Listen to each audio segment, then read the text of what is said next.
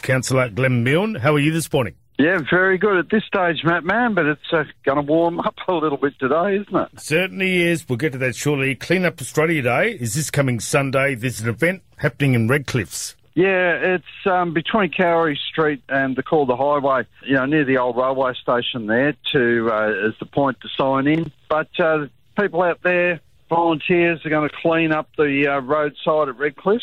And uh, we know we've got John Burford's been out there doing that for years, and quite a few others have been help, helping him. And a lot of civic pride in Redcliffs. So uh, get out there and get involved. You know, even if you're from Mildura, you can come out and um, clean up the rubbish because, like, it wouldn't be the people from Redcliffs throwing it there. It's probably people from elsewhere doing it. Very true, and uh, works in well because we've got the Sunday market, which is happening as well. Yeah, and look, that's going to be a great day. It always is, Matt. The Redcliffs market's fantastic.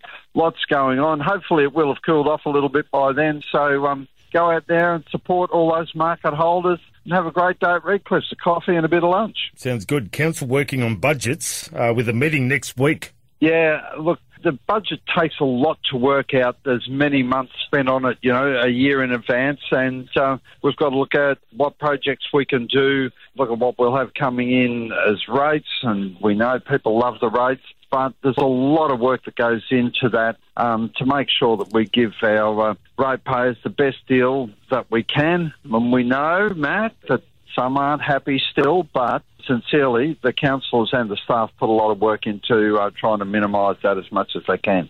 Well, Albo's given us a tax cut, so that's exciting. So maybe we can get a rate cut as well, Milne. yeah, well, keep your fingers crossed.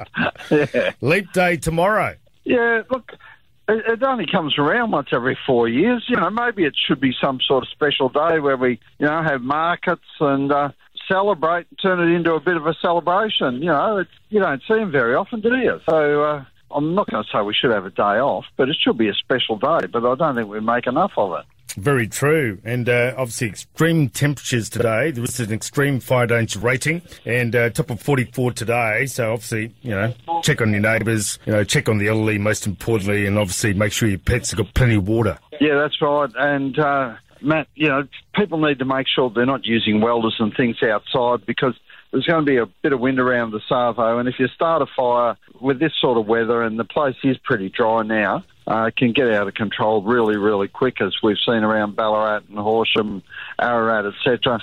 Just be very careful and uh, you know think about others and don't do anything stupid. Exactly right. Well, this is a day of total fire ban today. Uh, great to catch up with you, councillor. Thank you so much for your time this morning. Have a fantastic Wednesday, Hump Day, and we'll catch up again next week. You too. Thanks, Matt. Man.